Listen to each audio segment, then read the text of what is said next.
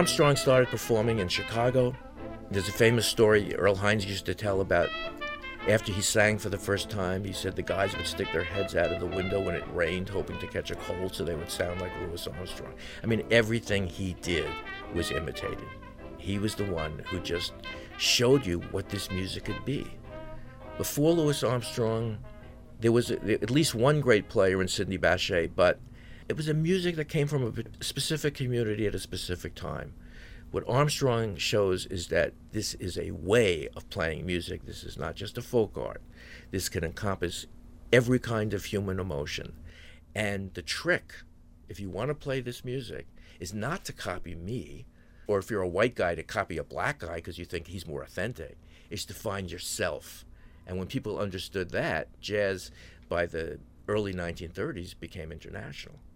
And once you understand that the music is that capacious, that huge, that it can enfold every kind of musician, then it becomes a, a world achievement. It's no longer something from a specific time and place.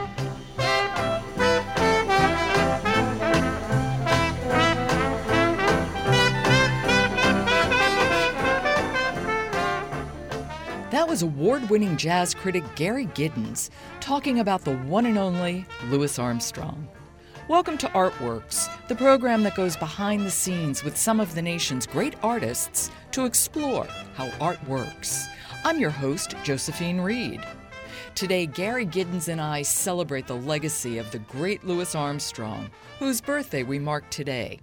Born on August 4, 1901, in New Orleans, Louis Armstrong is one of America's great artists. It's impossible to exaggerate his contributions to the development of jazz, both as an instrumentalist and as a singer.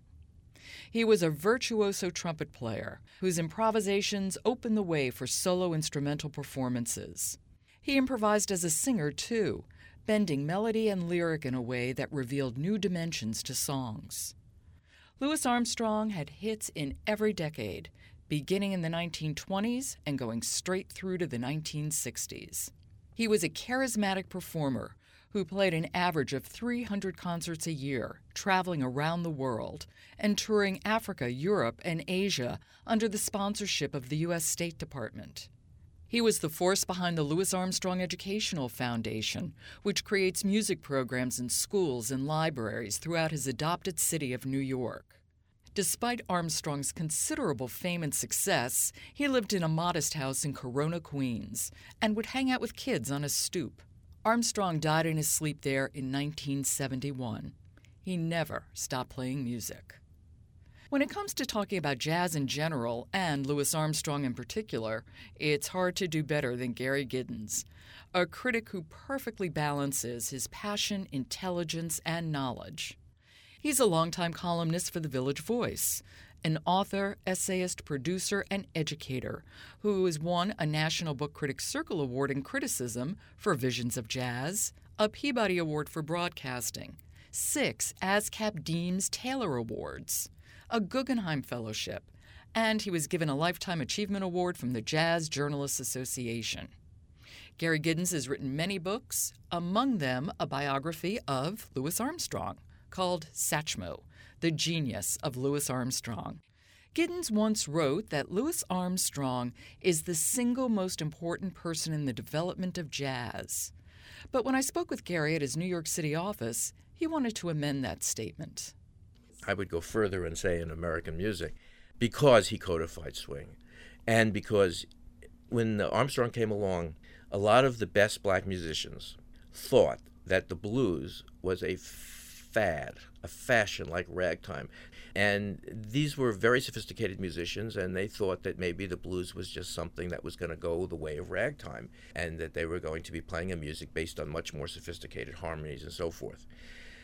Armstrong proved that not to be the case. And when he came to New York in 1924, the first rehearsal he did with Fletcher Henderson, uh, Don Redman, the arranger, who was writing non blues pieces, which I would actually characterize as anti blues pieces in some respects, said that as soon as he heard Armstrong stand up and play a chorus of trumpet on a piece called Copenhagen, he knew that he would have to revise his entire approach to the orchestra.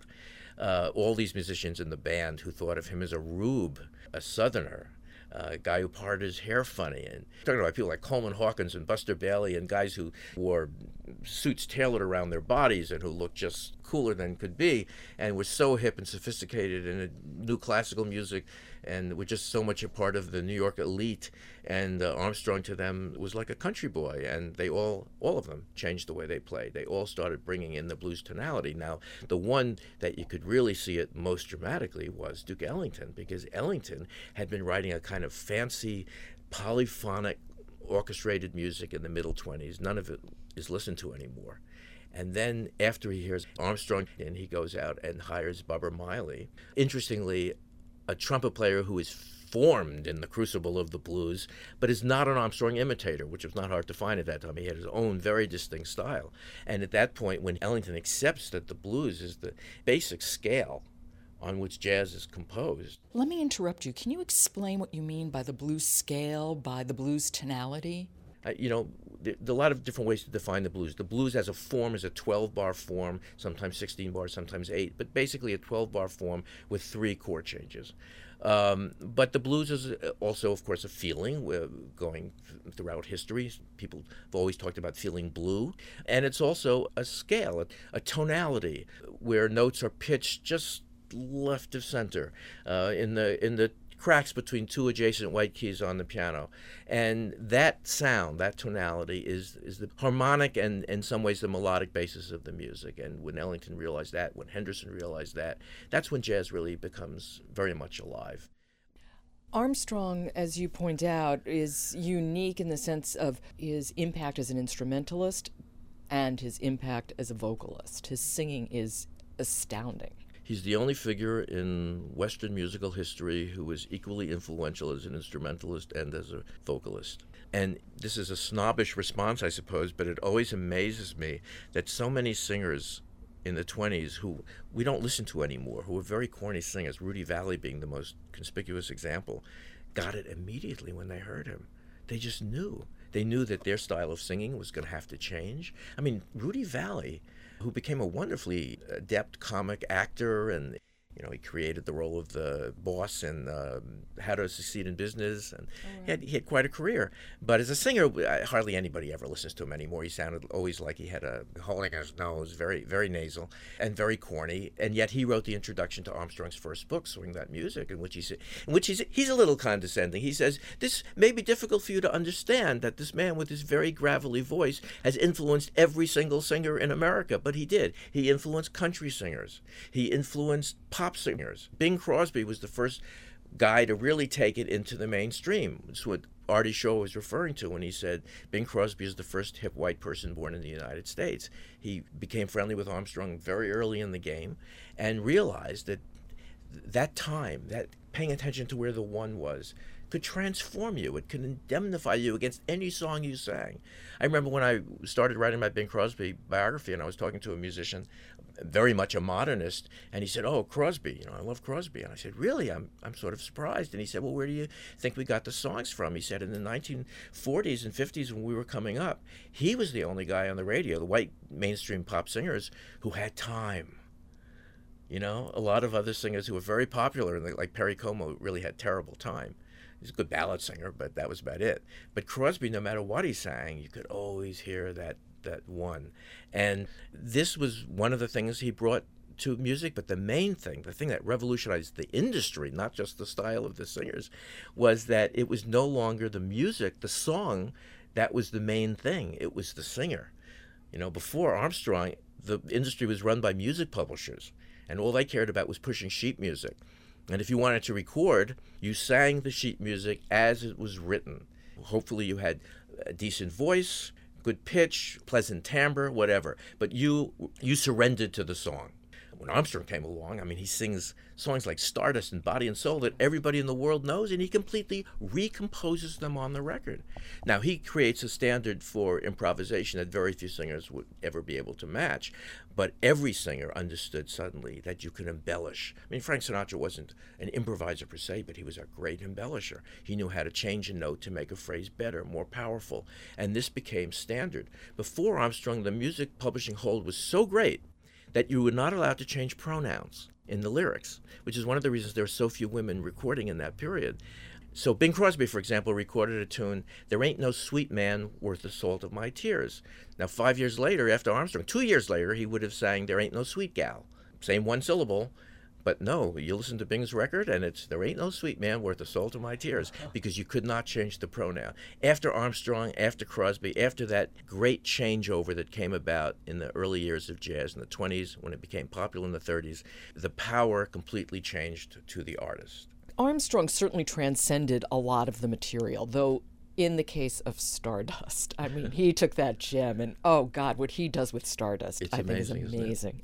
I love that song. I love Hoagy Carmichael. Oh yeah, you know there were a number of songwriters who hated that musicians doing that. Richard Rodgers was notorious. I mean, he actually attacked Ella Fitzgerald's magnificent Rodgers and Hart album because you know if I wanted that note to be that note, I would have written it that way. Jerome Kern was similar. When he died, uh, Kern's estate thought they were doing his ghost a favor by suing Dizzy Gillespie, who recorded four Kern tunes in bebop arrangements. Too much liberties were taken. But there were other songwriters like Hoagy Carmichael or John Green, who wrote Body and Soul. I met John Green in the, I guess, early 80s, late 70s. And I asked him rather nervously, how did you feel about Coleman Hawkins' Body and Soul? It was one of the supreme jazz improvisations, and hardly a note in it is from Johnny Green's actual song, even though it's called Body and Soul, and he gets the mechanical royalty. And he said, Oh, how do you think I felt? It do you know what it feels like to realize that something you wrote could inspire a genius like Coleman Hawkins? That's a very rare attitude among those songwriters. They thought that what they wrote, they wanted it engraved in stone. And so jazz was troublesome. So, you know, Armstrong, his Stardust, you know it's Stardust, you know it's Hoagy Carmichael, but it's not like anybody else's. Sometimes I wonder why I spend such lonely nights. Oh, baby, lonely nights. Dreaming of a song, melody, memory. And I'm once again with you when our love was new. Oh, babe, each kiss an inspiration. Now that, baby, you know, long ago. Mm, Oh, beside a garden wall, when stars are bright and you are in my arms, baby. Oh, the nightingale tells its fairy tale of paradise where roses blow, though I dream in vain. Oh, in my heart it will remain, baby, my stardust melody. Oh, memory, oh, memory, oh, He actually deepens the feeling of the song. He gives it a, an emotion that goes beyond what is already pretty much a perfect piece of songwriting, an inspired piece of songwriting. Louis Armstrong did a number called Black and Blue. Mm. Talk about the significance of that song.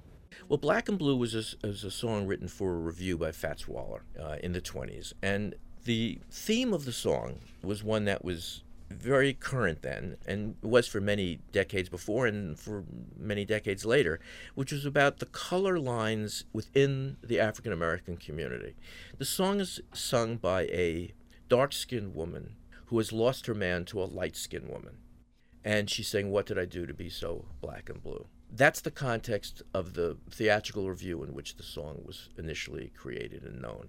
And, you know, at the Cotton Club, they had what was, I think, called the, the brown paper bag standard. You could not be in the chorus unless your color was no darker than a brown paper bag. They wanted all very light skinned, tan, tan women if you were black, you did not work at the Cotton Club, at least in the chorus line. And so Armstrong takes this song and he records it, and simply by the force of his interpretation, it becomes the first genuine protest song in the history of, of the, the mainstream recording. There were folk tunes and, and things that were arcane. This was a popular tune by a popular artist, and suddenly it was about race in terms of white and black. Now, some of the lyrics, when we look at it now, are old-fashioned or even distasteful. I'm white inside, but that don't help my case. You wouldn't you wouldn't write something like that now. But it didn't matter because what mattered was Armstrong's performance, his just completely embracing this idea about the idiocy of of segregation and of condescending to people because they have dark complexions. That's what the song is about. That's what the song means when Ralph Ellison turned it into the primary metaphor at the beginning and the end of Invisible Man, his great novel. And it's what we see coming alive in the audience in Africa, in Ghana, when he sang it for Edward R. Murrow's CBS cameras. And uh, Prime Minister Nkrumah is in the audience with tears glistening in his eyes, hearing Armstrong sing Black and Blue, one of the great performances of that piece.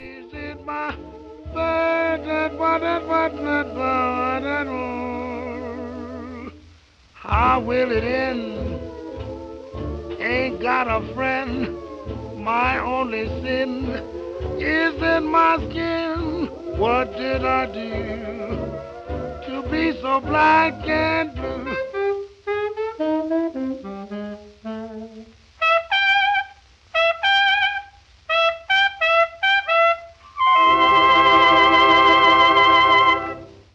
Well, in your book, Satchmo, you divide it basically into two parts. It's the entertainer as artist, and mm-hmm. then the artist as entertainer. And this division really has particular significance, I think, for Armstrong. Yeah, I, at the time I wrote the book, it seemed a case that had to be argued because the the approach to Armstrong was that he was this fantastic artist, this incomparable genius of the 1920s, and then he became popular and just became a kind of public clownish performer on Ed Sullivan. I mean, Gunther Schuller was himself a distinguished composer and has had a, a, great deal of influence in jazz and third stream music and so forth, wrote in his very important book, Early Jazz, that Armstrong should have been given by the government some kind of a stipend so that he didn't have to demean himself by singing Hello Dolly night after night, which of course you, would have had to put a gun to Armstrong's head to get him off the road, and he loved doing that. He loved audiences, and he and and it, to me, it shows a complete misunderstanding of the man's genius. Because Hello Dolly, he transfigured just as mightily as he did Black and Blue. But I mean, uh, is there anybody else we can stand to hear sing that song? Nobody. No. Nobody. Absolutely not. When Frank Sinatra uh, recorded it, he sang uh, "Hello, Louis." No, he made it his own song. And in fact, if we can talk about that song for a second, when he recorded it uh, in Chicago, David Merrick was about to mount the show on Broadway, and in those days, they would sort of try to get an important performer to sing a song, hoping that it would, you know, boost sales. So they, they contracted for Armstrong to do it. He was not particularly excited when he saw the lead sheet. The producer and everybody involved seems to have thought, the band guys all thought that the flip side was going to be the hit, which was Got a Lot of Living to Do from Bye Bye Birdie. And the piece Hello Dolly, when the show opened, was performed as a dirge without real tempo. It was Hello as Dolly makes her entrance down the grand staircase. And the show was in trouble. It was closing. And then suddenly, this Armstrong record takes off. It becomes the number one record in the country. The only record that year in 64 displacing the Beatles. Imagine being displaced by a guy who made his first hit in 1926. I mean, this is, you know, you're never going to see another guy who has hits that far away from each other. I can tell, darling. You still growing, you still growing, you still going strong. I feel the room sway while the band's playing one of our old favorite songs from way back when. So take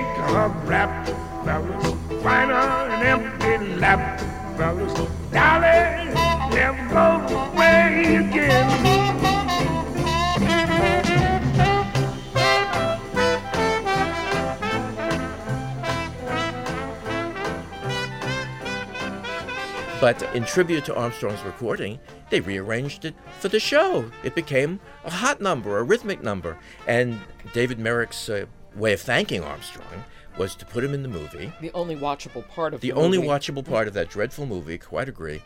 But that was a way of acknowledging the fact that he saved the show in addition to making something of the song. Why are people so offended by popularity? Hell, I don't know. I just don't know. I was in high school when uh, Decca put out an album called the rare Louis Armstrong, something like that. It was all pieces from the 30s. Dan Morgenstern, a great critic, yeah. mentor of mine, wrote the liner notes in which he just said almost matter of fact that these are among the greatest recordings of Armstrong's career. And yet the album was called Rare Louis Armstrong. This stuff from the 30s had been dismissed because it was a big band, because it was as much singing as trumpet player, because they were popular. and yet you listen to them, and they are among the most mind blowing performances in jazz history. Now everybody concedes that. But then after those were conceded, people would put down the 40s band or they would put down the 50s band. You know, the first edition of the uh, Grove Encyclopedia of Jazz basically says his career ends in 1946 musically, and everything after that, he's just a, a showman. This is just absolute nonsense. I cannot tell you an Armstrong story. Oh, please. This is something that I'll never forget. There was a uh, an event. I forget what this occasion was, but it had to do with opening up the Armstrong Museum or the Armstrong House in, in Queens, in Corona. And there was a cocktail party at, early on, and everybody in the jazz world was there. I mean, a lot of musicians, a lot of critics. It was just such great fun. You just knew everybody. And we were all drinking and eating canapes and having a grand old time. And uh, during the whole time, they're playing Armstrong recordings in, in the background. And they go into this is 1956 recording of When You're Smiling, a record that is sort of a real cult item among Armstrong fanatics, but that was also very popular. The public dug it. And I am standing with a group of people, like, and as it starts, we, we just stop talking. And you can hear around the room people stop talking when the trumpet solo gets underway. And somebody on the podium gets up there finally to introduce the program. And he says two words, and somebody shouts at him, Not yet! And he just stood there, and everybody stood there until that recording was finished. They did not whip it off off the machine. And then somebody said, "Now." It's that kind of performance. You can't interrupt it.